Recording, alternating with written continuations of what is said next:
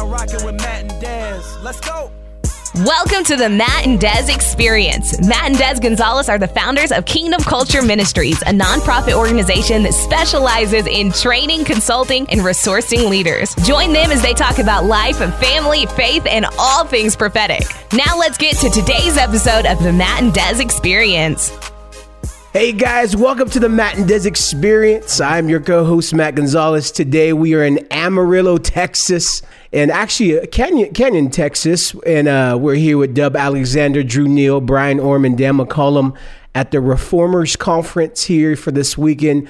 Dubb, talk a little bit about this gathering because you kind of brought it all together. Yeah, man, it's been a great time so far. and We've only had really the opening VIP night. The actual uh, conference begins tomorrow, but it's already been a great time. You know, there is such a hunger uh, for people to get practicality when it comes to seeing change occur in systems.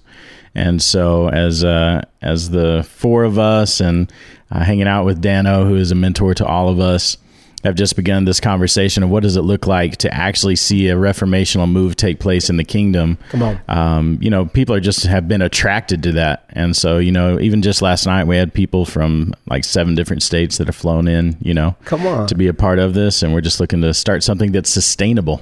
Yes, yes, yes. Why don't we had a previous episode called From Revival to Reformation. This is a follow up episode Come on. with you guys. And we've kind of termed uh, this group's kind of, we kind of come up with a name. What's that name again? So we jokingly started calling ourselves the Reformation Alliance as kind of an ode or a tribute to the Revival Alliance. And uh, it's just kind of stuck so far. So you guys, all you guys up on here, we got Drew Neal from Detroit, Brian Orme from San Diego, and then you know Dan McCollam from Vacaville. Some of you guys who've been on our episode been to the mission in Vacaville. So guys, let's talk about this. So what does it mean to go from revival to reformation, or how do we build uh, reformation upon revival? Anybody want to go have go after that question first? How about you, Drew? Go for it. I think. Uh, well, first of all, hello everybody. How you doing? Welcome to the Matt and Des experience. I'm extra like deep this morning. I'm, it's kind of early. It's, it's, it's got, sounding good though. I got bro. my radio voice going on. No, I just sound this way. Um, anyways, it's that Detroit soul. That's what it is. Come on, Motown baby. Come on, talk about it. Um, man, I love this conversation, Matt, that we're having because I think uh, one of the things that the revival community, which has brought so much strength to me in the last 10 years is that there's there's kind of a progressive step that I think is available for us linked to this reformation conversation. And it's that I believe reformation gives a target for revivalists. And and so it's not about disqualifying revival or, or creating an antithesis of revival. It's no revival is a foundation. It's an experience. It's about what's happened inside of me. I've been revived now go reform the world around me the structures that serve relationship. And and so what, what i think is really powerful and this question got asked last night in the vip and i've been thinking about it because i didn't like my answer. And i talked about unity in the church and how it impacts solutions being available. And i think the question before we ask about the unity of the church to find solutions have to be has to be is am i unified with myself?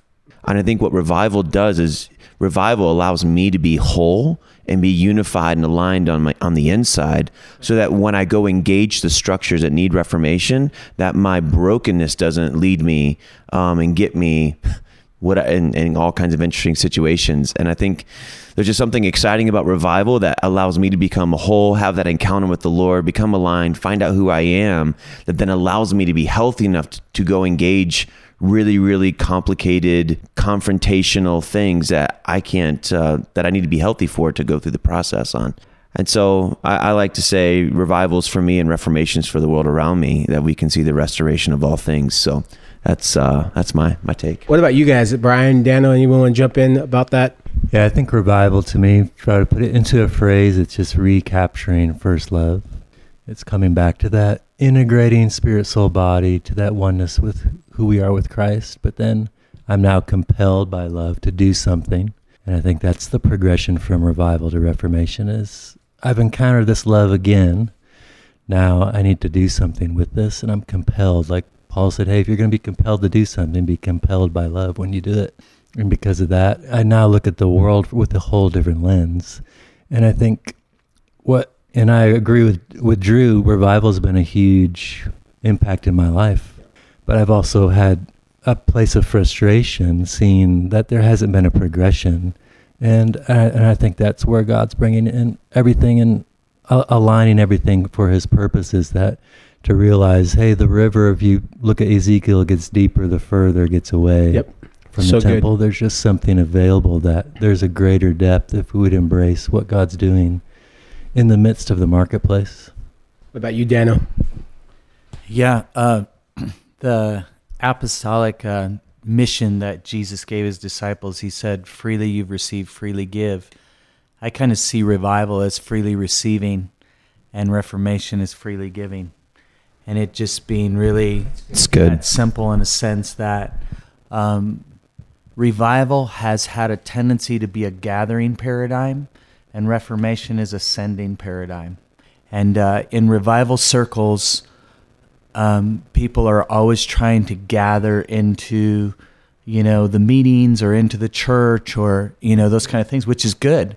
But you know, the church is not the center of the universe. Jesus is, and and uh, and it's the building of the kingdom that he's seeking. And so, a lot of times in our gathered paradigms, we have trouble uh, translating into what that really looks like in society or how we affect society beyond going out into the world and gathering them back to So our good. meeting place.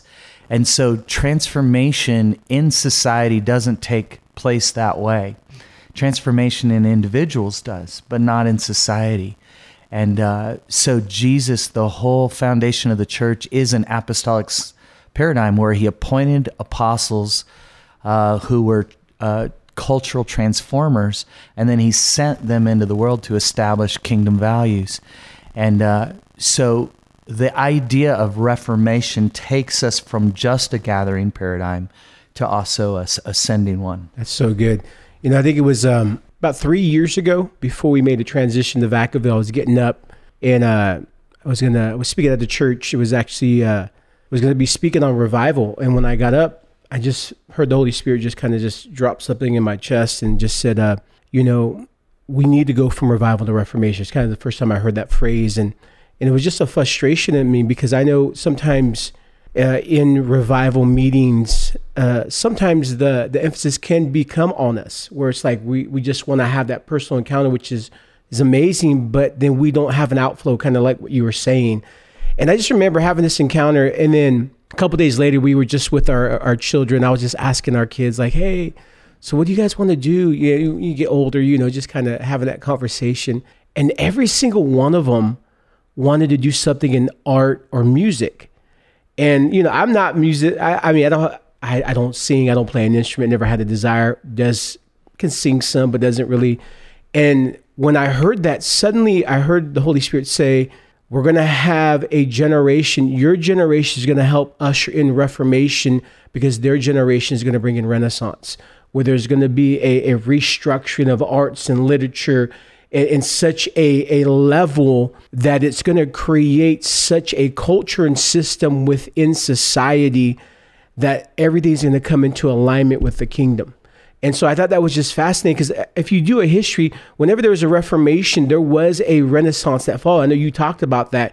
And I see this next piece because I, I see, you know, the fathers that have gone before us who have kind of laid that foundation for revival. And then here we are, we're gathered together because we have a passion which kind of drawn us together. Definitely we, we love hanging out with one another. We, we appreciate, enjoy one another.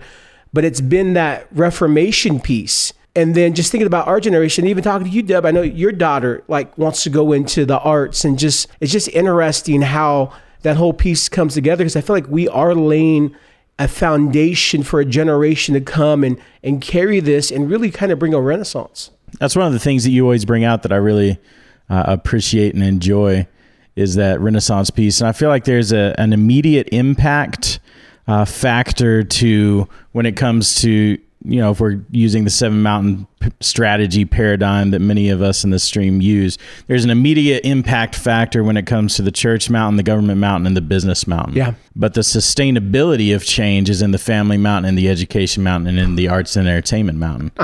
And then of course media's job is to broadcast That's truth. fire, so it should stay static uh, continually. So I feel like a lot of what you're talking about too. If we will bring Reformation into the church mountain, the business mountain, the government mountain, we're going to see huge strides immediately take place.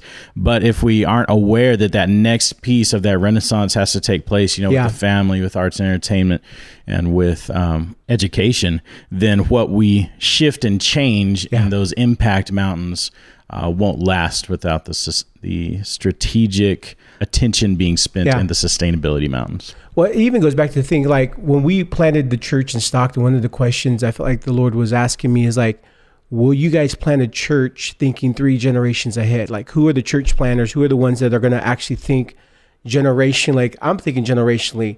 And I think this is some of the things that we're talking about right now, just kind of hashing out is like, how can we build with the generations ahead of us in mind? and because I don't know if if maybe we've seen that in the past, specifically maybe with revival. I'm just you know just talking out loud, but like if we could have a grasp of the generations before us and build according with that, I think that will help kind of transfer that and make it sustainable. But just just some thoughts. But talk to me, talk to me guys about Reformation, what you guys see happening, uh, just even some things that you feel like are going to happen this weekend. You know, for me, Solomon said he applied himself to wisdom and understanding. And we know that there have been revivals in the past, such as the Welsh revival of 1904, that had a cultural impact um, on morality. And, and, you know, it's reported that the court system shut down because they had no cases to try and things like that, which uh, was not sustainable, actually, because it wasn't a change in system it was a change in internal character. That's so good. So there was a rebirth in mankind, but there was not a rebirth within society. And some of our listeners might, might not be familiar with the term Renaissance, but it actually Yeah. was the, the period from the 14th to the 17th century where uh, culture experienced a rebirth. Yeah. And the Renaissance means rebirth.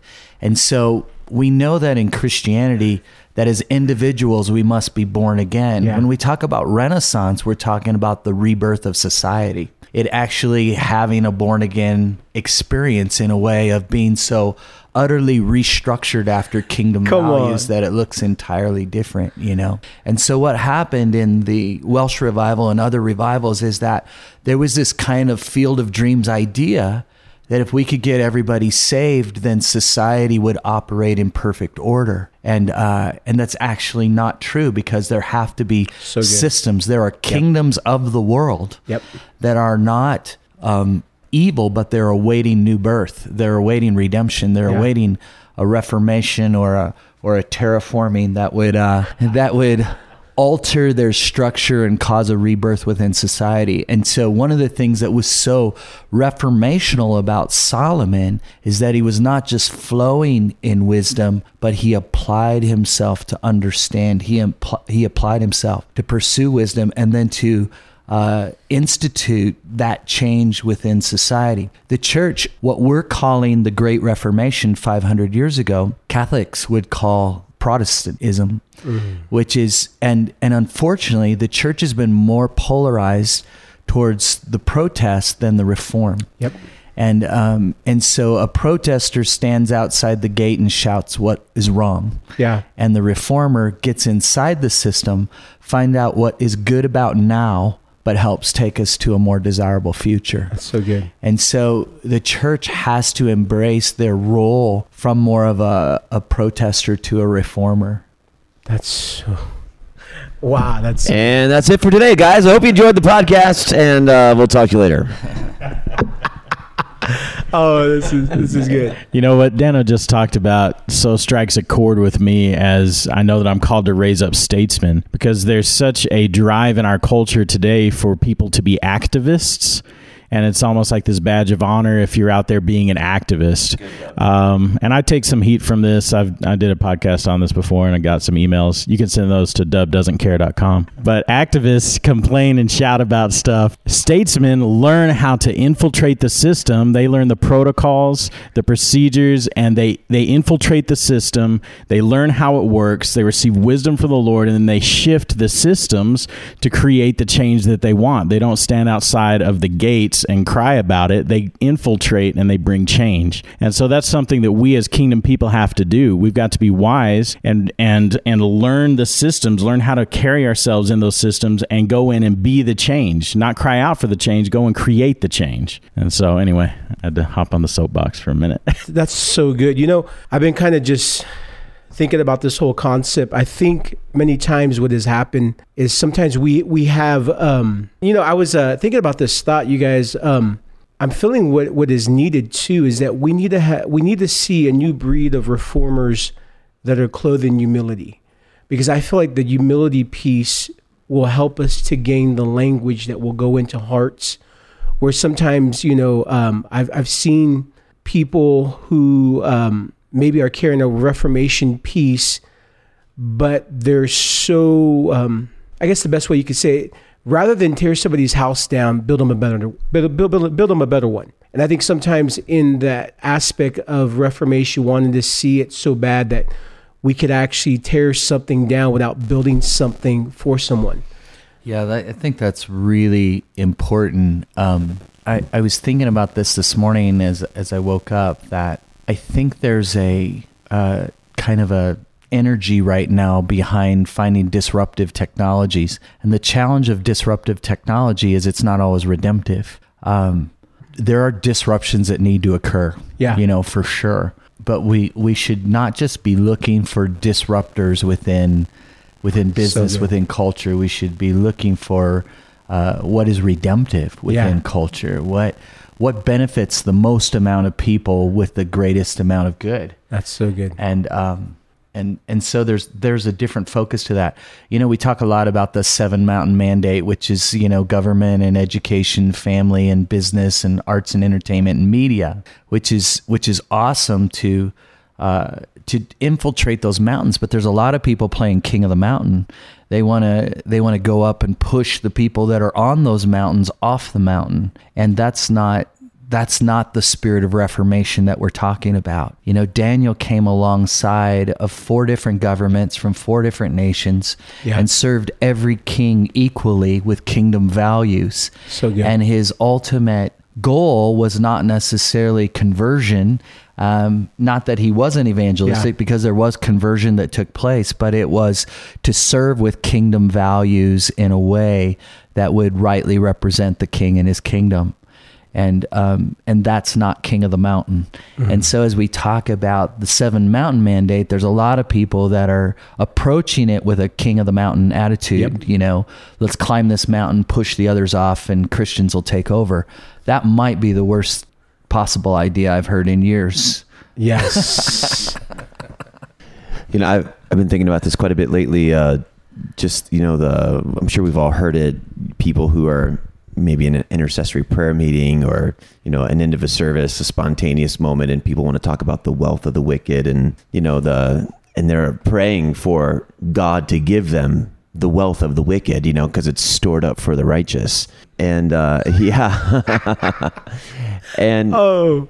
and and Dubb to uh, you know saying earlier and Matt you're saying Yeah. also is that there's there's this need for us not to tear down Yeah. And and I think to the point even when it comes to money it's we actually don't need to steal the money of the wicked we need to create such a powerful opportunity for them that's so innovative and so right for the culture that they can't help but want to give us their money because it's such a good decision So good. and so I, I like to say it like this: God's love for you is for you, but God's favor on you is for them. And I had I had this this this moment. Um, there's a city in in Michigan called Frankenmuth, and in Frankenmuth, it's like this little Germany. It's like little Bavaria, if you will. And a German family settled this this little city, and uh, the the great great grandmother the family had this um, chicken recipe, which is not G- German at Yeah. all, but that's what she had. She had this great fried chicken recipe, and so she opened up a restaurant and and they make chicken, and so now the chicken's famous. So now you go to Frankenmuth, which was a city started by this German family to go have chicken. And so when you go there, it's like all you can eat chicken, and it's, it's basically Thanksgiving dinner plus chicken that will change your life. So so now there's this now they have lodges and there's hotels and there's water parks and there's 365 days a year of Christmas and like it's like one of the happiest places on earth in Michigan. So So my wife loves Frankenmuth, and she loves it so much in her childhood that we actually got married at Frankenmuth, and uh, so it was like this destination wedding, and we served chicken at our you know at, in the reception. So now we, we we trek to mecca you know once a year with the kids and uh, it's true love. It is. And and so we stay at the lodge the kids go to the water park you know we do the whole thing and you got to have chicken dinner. But you know you can't eat chicken 10 times while you're there. You got to eat something else. And Yeah. so melissa was like well drew what do you, you know we're hungry. What do you want to eat? And i'm like well let's go get some mexican food. Come so on. we look on yelp we go and we find this place you know, and had, you know, a bunch of stars on Yelp. We're like, this should be good. We get there, it's a long wait. We're like, that's a good sign. We're hungry, but we're willing to wait for good food. So we wait, you know, an hour to get in and we sit down. And for me, I don't know about you guys, but the test of any good Mexican restaurant is all about the salsa. I mean, if the salsa's terrible, like it's whatever. So you wait, but you find out at the beginning of your meal, which actually isn't, you know, sets you up for a good experience or a bad experience right from the beginning. So we sit down and wait 10 minutes to get waited on. I'm like, this is crazy. What's taking forever, you know? Then the salsa comes out. It's terrible. Oh, like man. picante Oh, is better than this. No, and no. picante is the trash can, Oh, you know? And so, like, it was, it was just a terrible experience. All the food is bad. The service was bad. I'm like, how can this be possible? How does this have this many stars on Yelp? Why is this restaurant packed? We're going to So- Taco Bell. so I. So we pull out, and now I'm frustrated. You guys ever been frustrated? See, hangry is when you're angry and, and you haven't had food. Frustrated is when you paid for bad food. So I'm driving and I'm frustrated, and I'm like, "Oh my gosh! Like I just paid money That's for this. This for is me. terrible." And uh, you guys can use that. You're welcome. And uh, and so like we're driving, and, and the Lord's like, "Drew, do you want to know why bad Mexican exists in Frankenmuth. I'm like, yes, Lord. And I want to get Old Testament on these guys because I just raised them. And I'm kidding. And so he, I was like, yes, Lord, why? He said, because of the favor on chicken. He said, Drew, there's so much favor on chicken that it allows for someone who didn't steward their capacity to run a restaurant to have a restaurant that will thrive. He's like, Drew, God's love, my love for you is for you, but my favor on you is meant to be taken advantage of. And there's something powerful about the idea that those who are faithful will always create opportunities or the coattail moment where people can take advantage of your favor. And like, I was so convicted in that mm. moment because the Lord was like, Drew, aren't you taking advantage of my favor right now? Wow. every single day? Aren't you abusing my favor? I'm like, technically, yes, Lord, I am. You know, I'm doing my best, but ultimately, you're doing way for way more for me than I'll ever do for you. Wow. And I think rather than criticize the world, that we need to begin to get in position where our favor can be unleashed so much So good. that the people of the world want to run to us. They want to be in the city that we that we're leading in. They want to be in the business that we're leading in. They want to be, you know, it's like uh, Silicon Valley. Someone started in Silicon Valley, and now everyone now there's capital in Silicon Valley. You don't have even have to have a good technology. You can get funded in Silicon Yeah. Valley now, you know, because of the blessing of someone who started something So good. and it, and it built a city. And so so I, I think there's something powerful about us not so much condemning the structures, um, you know, uh, disruptors when necessary, like Daniel Yeah. said, yes. But what does it look like for us to go in and instigate the culture so much that people just want to do business with Yeah. us? They want to be in business around us. They know we got customers coming in. They know that people are going to have a good experience. And so um, I, I think there's something available that can get out of judgment and get into innovation. Yeah. Um, you know, ideas, methods, and products. You know, we need to be people who are generating ideas, methods, and products to actually establish um, cities and, and, and cultures. And I think this is the heart of the reformer. Yeah. You know, it says, hey, how can we actually go serve the interest of the whole world becoming a benefactor to the favor that's on my life? Daniel created a culture, Joseph created a culture where there were many benefactors. There were pagan benefactors. you know i mean and, and and sometimes in our religious experience we have a hard time feeling okay with who can be the benefactors of the favor that's on my life you know the whole signs wonders and, and miracles movement that's happened you know in the 70s this was a new idea that people could get healed on the streets and why was it a new idea? Because it was confronting the religious idea that non believers can become benefactors of the kingdom. And uh, and so I, I think there's a shift, and now now we're starting to believe, hey, you don't have to be in a church service to get healed, and you don't have to profess Jesus first to get healed. You can be a benefactor of the anointing that I carry, and and we can break the works of the devil. And so the works of the devil aren't ju- isn't just about your eternal security. The destruction of the enemy impacts your everyday life, and so I think Reformation creates structures to sustain um, the benefit and the favor of the kingdom, even for those who don't know Jesus yet. So good. You know, I think part of this Reformation we're talking about too, and I want to kind of bring you in on this, Brian, right now, is we are learning as the body of Christ how to uh, our oneness and how to live an ascended life. I think part of this Reformation is that is living the ascended life and seeing how that can impact society and systems. And I know you you've kind of been talking about this term terraforming. Would you talk about that a little bit? Share a little bit into that, Brian, and, and just talk about this whole piece. Everyone, get your notepad out. What, what do you mean by terraforming? And also, I know we've talked about this. I think this is one of the pieces for Reformation is we're learning how to live in that ascended life. You know, much many times, you know, uh, we we still have the revelation in the body of Christ of, you know, crucified flesh, dying on the cross, uh, starting to understand a little bit of the resurrection. But there's this whole other side of the ascension, ascended life that I think is going to be a real big part of this Reformation. Yeah, I mean, I think I'd start with, you know, Reformation to me is you're stripping away all the additives that have been built on a system and coming back to its origin, its original intent and design. You know, Reformation isn't something new. It's it's getting back to what it's supposed to be. And there's such a movement of deconstruction in society, you know, de- deconstruction of theology and, and so on and so on. But a lot of it is let's just destroy the system. Right. Where this is not that that's not fruitful. What's fruitful is let's take everything that's been built on this that is not a part of the original intent. So then we can get back to the purity, and I think that's the piece that Drew was touching on. Is that then society sees oh the purity of what it was supposed to be in the first place. So it gives a glimpse and a window of the possibilities. But terraforming is a science fiction term. Essentially means the building of planets or establishing uh, a climate or establishing uh, land on an existing planet. It's building something that has not been seen before. And so, as Reformation is, you're taking something, bringing it back to its original intent.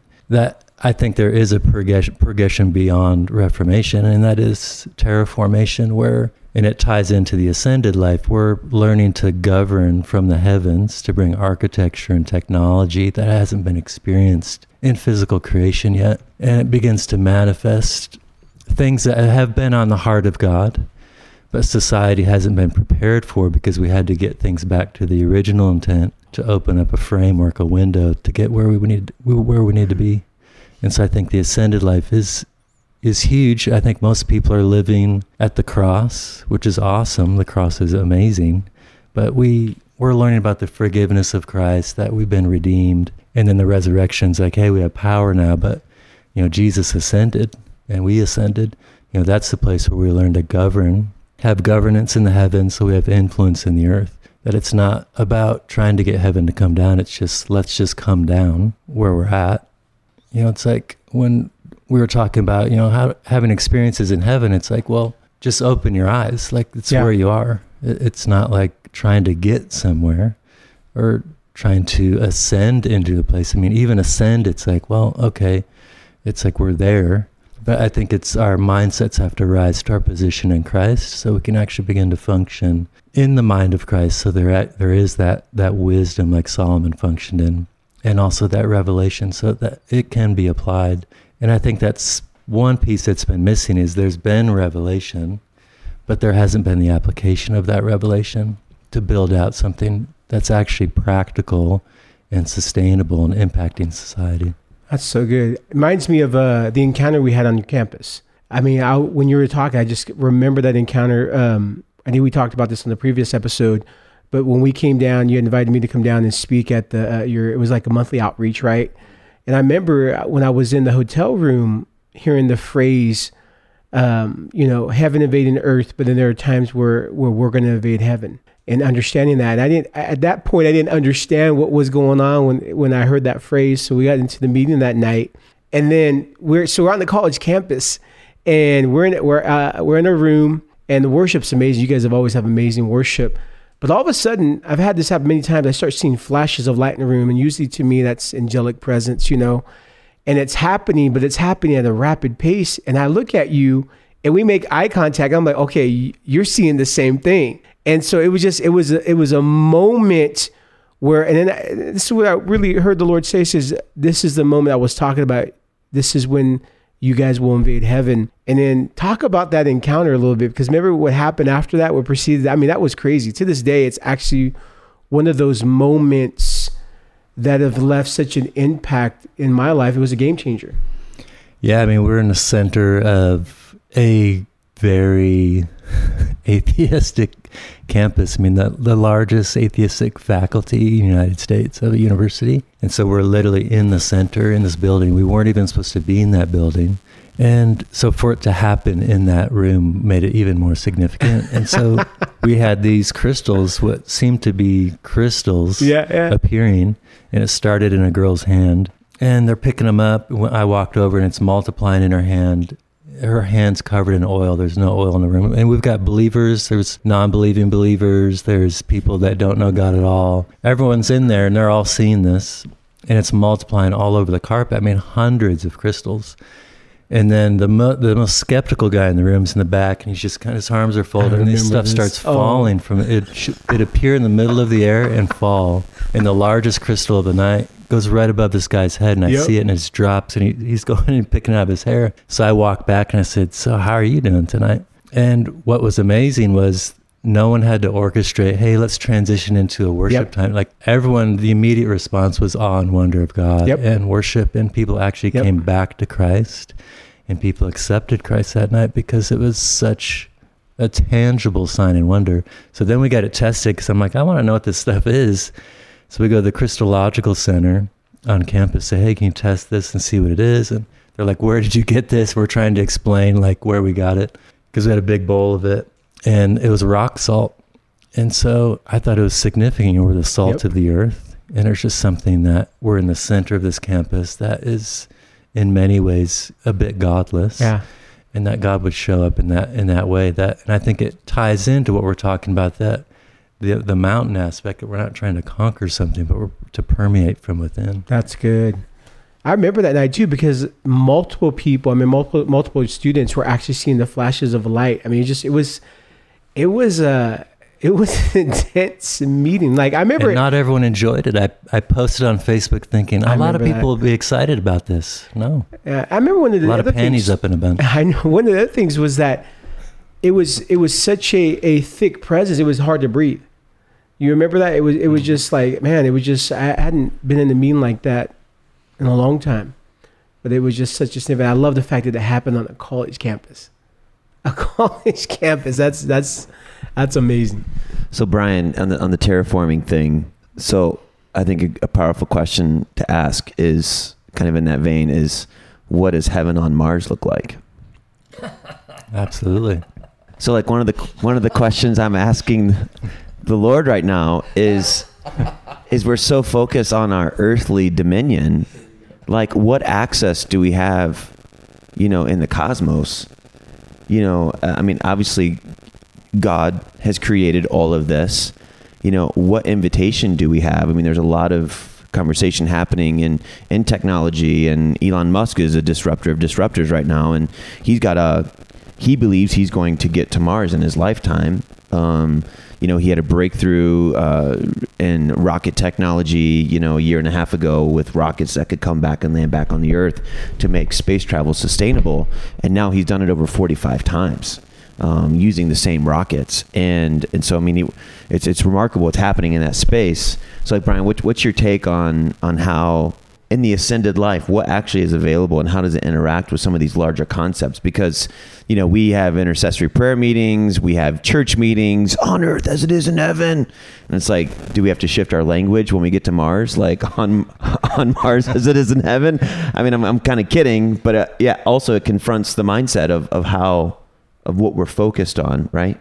Yeah, I mean, I was asking a question a long time ago who's going to write the Constitution when we get to Mars? Who's going to establish the laws? And I had a spiritual daughter that was working with the United Nations, and she was a part of a committee that's for the, the ethics of outer space. And they're literally having these conversations of, okay, when we get to these places, who's going to have the jurisdiction to establish the laws? And so while we're having these nice prayer meetings in places, there's some people thinking a bit bigger than that. And I think that's that's the thing here. If we're going to talk about Reformation and where we're headed, we have to think cosmologically that God is the God of the cosmos, not just the God of the earth. And that our interaction is not just even in, in this place. Even if you look at our atoms, our atoms are all over the cosmos. Like there's pieces of you literally all over the place. And I think to me that that's a picture, in a sense, a type and a shadow of our access to the cosmos because of Christ. And that if we're going to see the kingdom advance, then maybe it's beyond just our planet itself. I think what we're going after here, though, is proof of concept. that before we start innovating on other planets, we probably ought to prove that it works on ours. Come on. So I love this conversation. I do, because in the same way that we want to start thinking more generationally, and and even in our technologies to be thinking generationally, there have been generations before us that you know in industrial revolution we're not thinking about ecology. They they weren't thinking generationally. So i mean That's this good. call to think generationally and cosmologically. All right? I mean that's that's a real deal.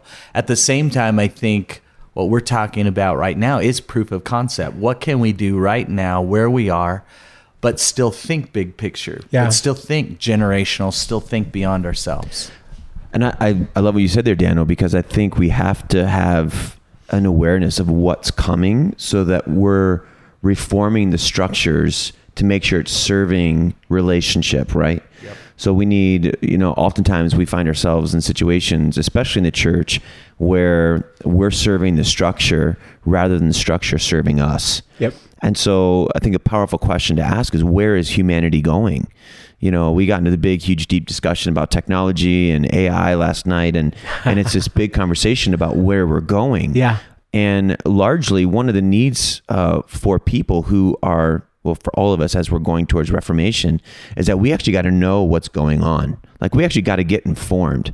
Like, you know, if you're listening to this podcast, you know, there's so much information out there. If you don't know that your life's about to change in the next five years at a pace that's unparalleled to any other time in history, and you don't know why, because the technology is coming, like it's a massive disruptor. It's coming if you're not informed. And in Proverbs, it calls it the simple. Um, and it basically translates to the naive, and the and the the simple person or the naive person is considered the fool in the book of Proverbs. It's over and over and over again, and and so there's a real need for us to be informed, to get our head out of the sand, and to really ask bigger questions about what is coming. Like if we're literally one generation away from possibly visiting Mars on a regular basis, and you know you know with, within 50 years colonizing Mars, well then the structures that we reform today. I mean, we're we're, we're talking about Reformation. The last one was 500 years ago. So the structures that were built 500 years ago, we're still those are the ones we're still interacting with today. So if we're actually going to reform, we don't got to reform for the next generation. We're we're reforming for the next hundred, a couple hundred years. And so we, we actually got to be informed bro. about what's coming. You know, if people if people are already creating digital conscious forms of, of their brain right now, mm-hmm. which is currently Yeah. happening. You know, there are people who have a dream that their consciousness would be sustained for the next 150 years and they're documenting their lives and, and it's already the computer art the computer form of a person already exists Yeah.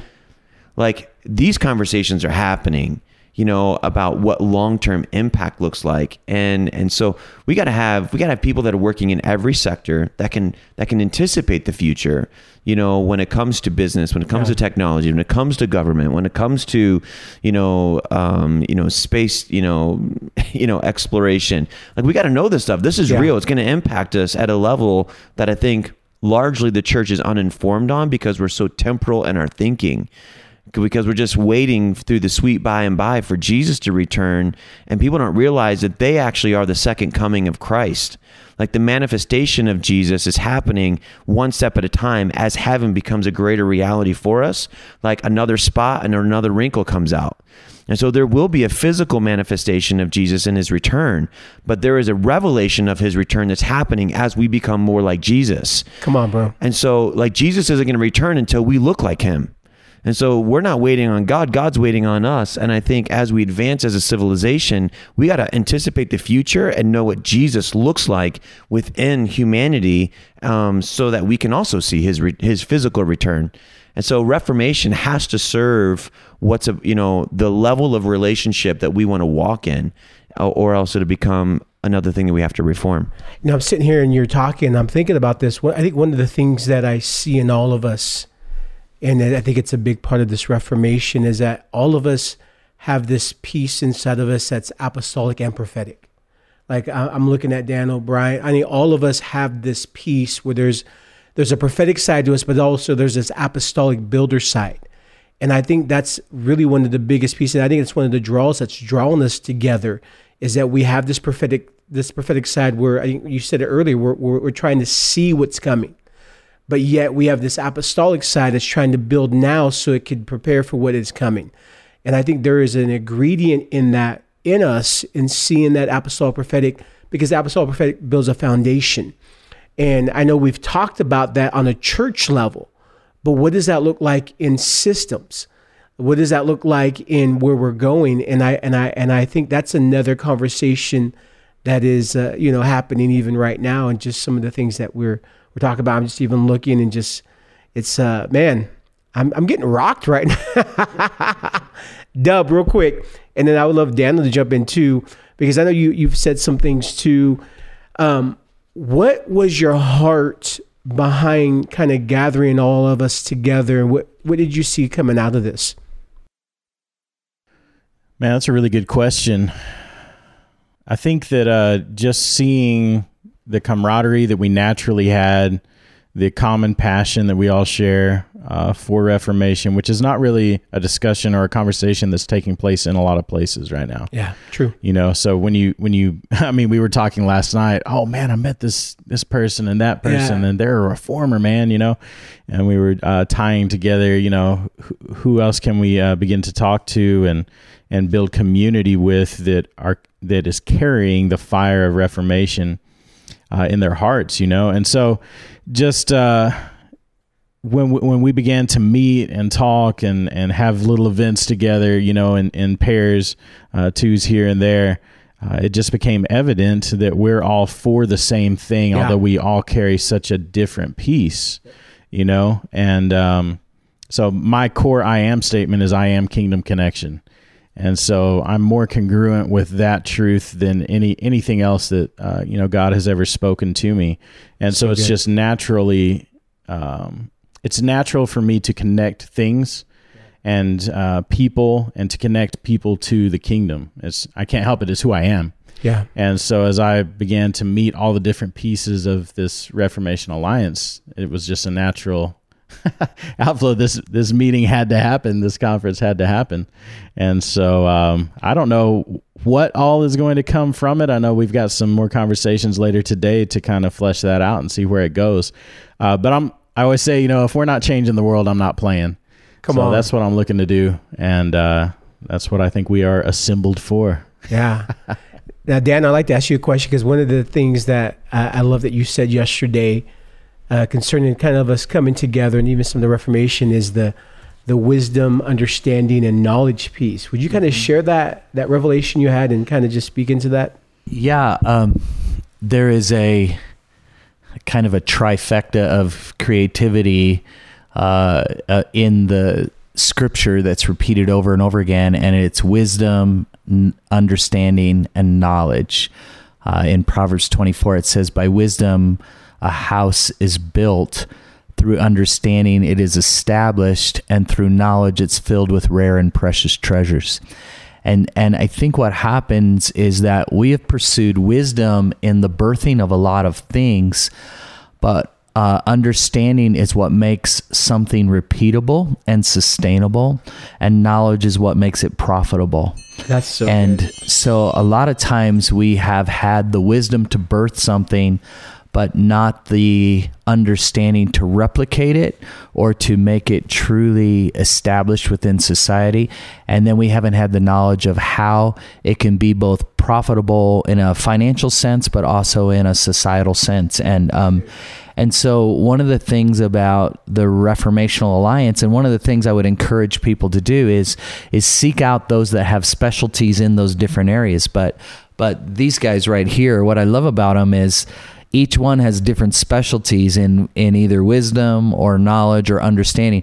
Everybody has all of it. Yeah but there's specialties in each one, almost like the fivefold ministry of Christ the apostles, prophet, pastor, teacher, evangelist. But for there to be reformation, again, speaking to that uh, 300 year period from the 14th to the 17th century where there were changes in art and in philosophy yeah. and in literature and in all these different things that reformed how the world thought, um, then you're going to have to have that trifecta of creativity present, uh, present which is uh, wisdom and knowledge and understanding working together in a synergistic relationship. So good, so good. Uh, lastly, I have to ask you guys all this question. If somebody, the listener, right? Okay, go ahead, Dubb. Um, I gotta pause you right there because uh, Dano, could you could you speak to because not everybody is fully aware of how you laid it out in that uh, that one live we did, but can you speak to how these three are those three things in their each specific way because that's so yeah. such a cool understanding. Well, uh, Matt has a real strong uh, biblical gift of word of knowledge, which is um, from 1 Corinthians chapter 12, and also we see it in the ministry of Jesus. But it's knowledge of information one could only know by the Spirit of God. And then uh, Drew, Neal, uh, the Lord gave me a word over him that what Shawn Bolz has done to make the word of knowledge common again in our gener- generation, that he was going to do with the word of wisdom uh, in our generation. And come um, on. And that um, the word of wisdom is oftentimes uh, the wisdom of heaven manifesting in areas where we don't have prior experience or education. It's in the same way that you could have knowledge, factual knowledge of something that you could only know by the Spirit of God. The word of wisdom is not just a wise person. Drew's a very wise person but it's it's not that it's like when no one knows what to do the answer drops from heaven of how to move forward of how to do something different. And then brian has such a spirit of understanding on him. Uh, when I ask him a question, you know, how does this work? Brian Brian understands how yeah, how things work. He know, he doesn't just understand what they are, but he knows how they work, yeah. both scientifically, spiritually, all those kind of things. And and then uh, Dubb is is really a facilitator. Yep. You know, we all flow in all of them, but you also need the orchestrator of this kind of symphony. You yeah. know that that ties it all together and mobilizes it for action. And so there's something here in the realm of creativity.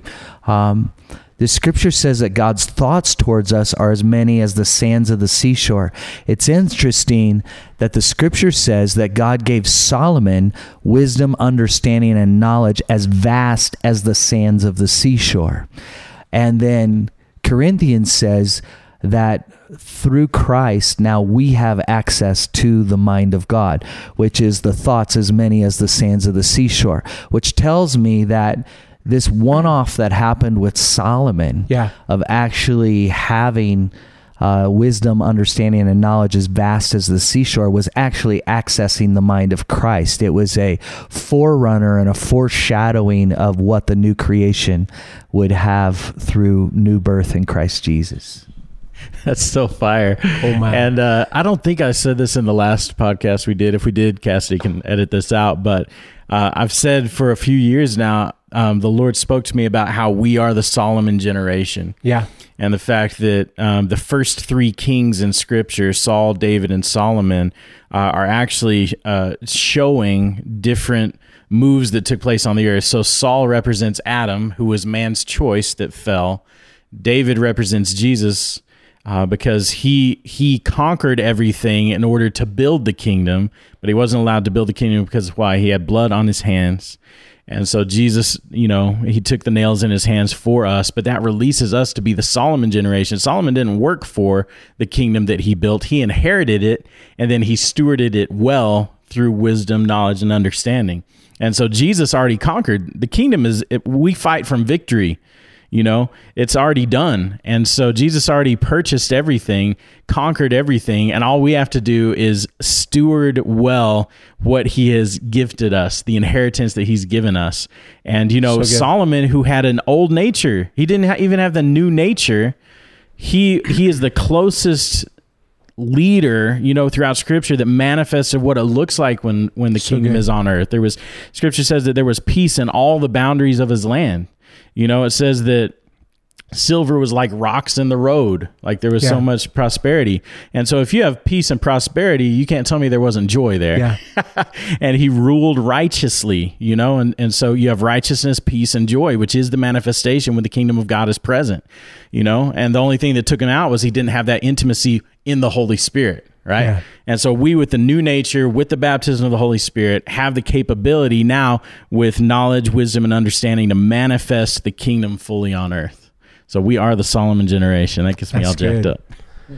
So, lastly, you guys, um, for those for the listener listening today, what could be a first practical step if they're feeling that just kind of brewing within them, that resonating with what we're talking about, reformation?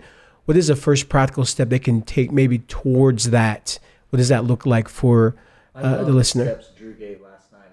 our our motivator cannot be the structure it has to be people so oftentimes when we think about solving a problem we go right to the problem and just say how can the how can we come up with a solution that will be you know will change the situation but what i think is really important is that we start with the interest of people and really understand that if the solutions we're coming up with are going to serve them so the spirit of adoption is the Yeah. first thing i think we have to be motivated by um, to disciple a nation you have to first commit to love that nation from a father or mother heart. And a Come nation bro. is a people group. It's not a landmass with borders although it can be that. But i mean it's you know how do we actually disciple the nation of our neighborhood or the nation of our business or the nation of our extended family? This is the biblical mandate for reformation for me is the, the discipleship of nations. And so we got to count the cost to actually be in the game to not capitalism can simply just solve a problem and it'll make a person money um, and so I think I, you know, a product can solve a problem, and making money isn't a bad thing. But if it actually isn't solving a problem to make someone's life better, that's where we can, you know, we get it wrong even in society sometimes. And so, um, so reformation is going to require us to first adopt a people group. Secondly, we dignify them with the insurmountable value of the kingdom. And then we take responsibility for God's heart towards their problems and we solve those problems.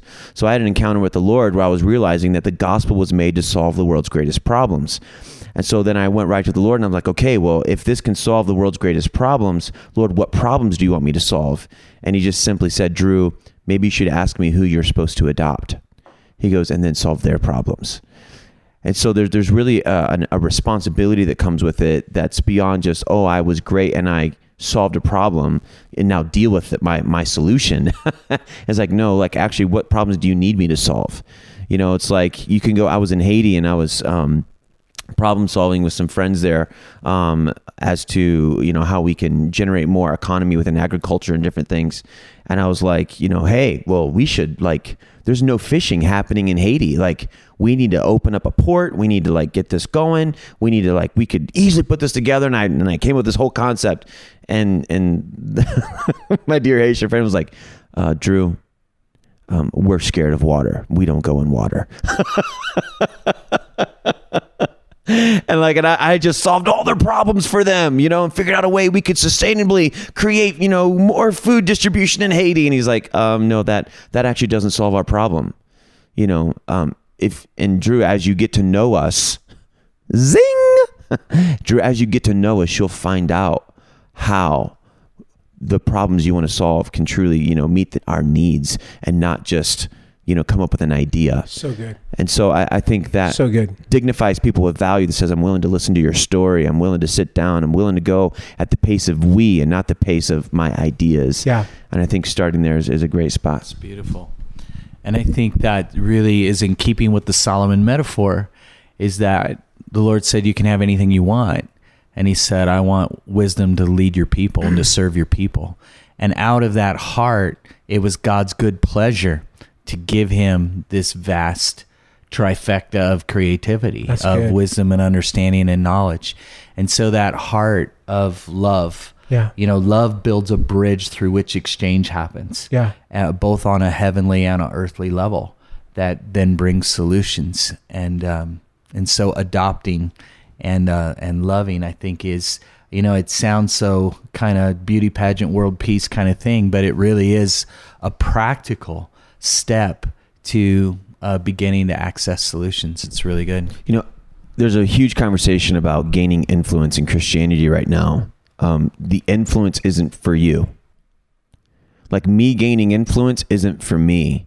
It's actually a mechanism that's designed to create transformation and opportunity for other people. It's good. And so it's it's, it's just that clarification of the purity of motivation, right? Yep.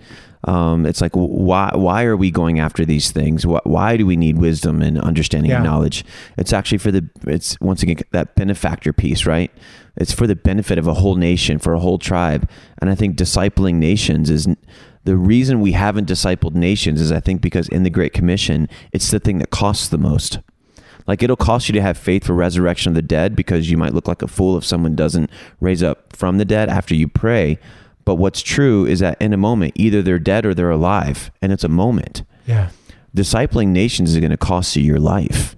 Like discipling nations, it, because it comes with a personal responsibility that says, I'm going to walk out the process with you as a human because I can't dignify your value if I show up, give you my idea, and then I walk away.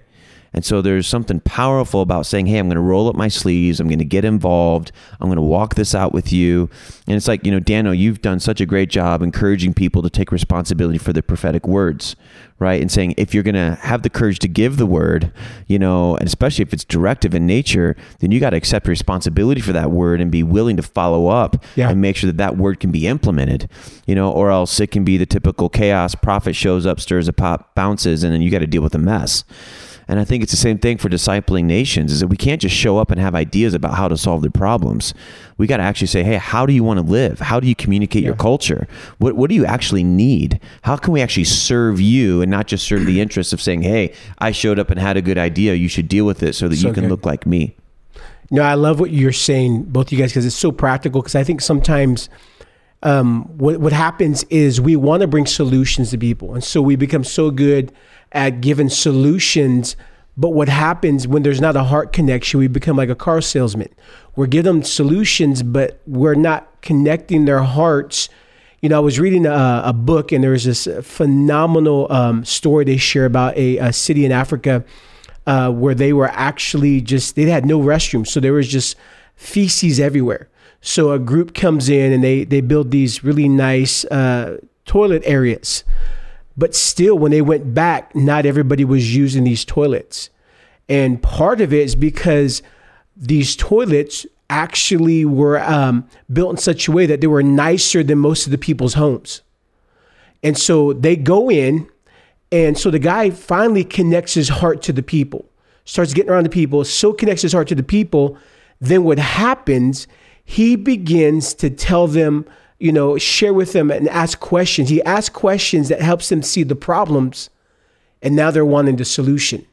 And I think that's what we're talking about. That's exactly, and it's the practical step because if we just give solutions without people owning the problem, but yet first us connected to their hearts, we're not going to get anywhere. Yeah, it's a family. It's a family-based protocol. Yep. to, and how we solve Ooh. problems. It's saying I believe that the culture of family, which is covenant, accepting responsibility, spirit of adoption, that this is the best way to Yep. initiate how Yep. we're going to begin to solve problems. So good. All right, guys. So, real quick, thank you guys for being on this episode. How can uh, people who are listening around follow you, be able to glean from you, and check out your resources? Start with you, Dubb. We'll go around. So you can find my resources at www.kingdomstatesmen.com. How about you, Drew? Hey, everybody, you can go to drewneal.com and uh, you can find me there. I'm on all the social platforms and let's be friends. Awesome. How about you, Brian? iborme, I-B-O-R-M-E E dot com. Awesome. What about you, Dano? Uh, mine you can find out more at propheticcompany.com. Thank you guys for being on the show today. The Reformation Alliance has assembled, and uh, we're going to have to do a couple more episodes, guys, because there are so many more things I wanted to talk about. We'll have to get it out in some future episodes. Guys, make sure to check out the show notes as you will be able to continue to follow up with any of the Reformation Alliance. You'll be able to see how to follow them on social media and check out their websites. And if this podcast has enriched your life, make sure to subscribe. And would you share this with podcast with a friend or family member? As we believe there is breakthrough on these episodes that will bring breakthrough into someone's life and it will help us to extend our reach. Thank you once again for listening to this show today. Until next time, I'm Matt Gonzalez, and we are out. Be blessed. We hope that you enjoyed today's episode of the Matt and Des Experience. This podcast exists to inspire and motivate you to transform the world around you. Continue the journey with Matt and Des Gonzalez by liking them on Facebook and checking out mattanddes.com where you can discover more resources. If this podcast has impacted you, please subscribe and review wherever you listen to your podcast.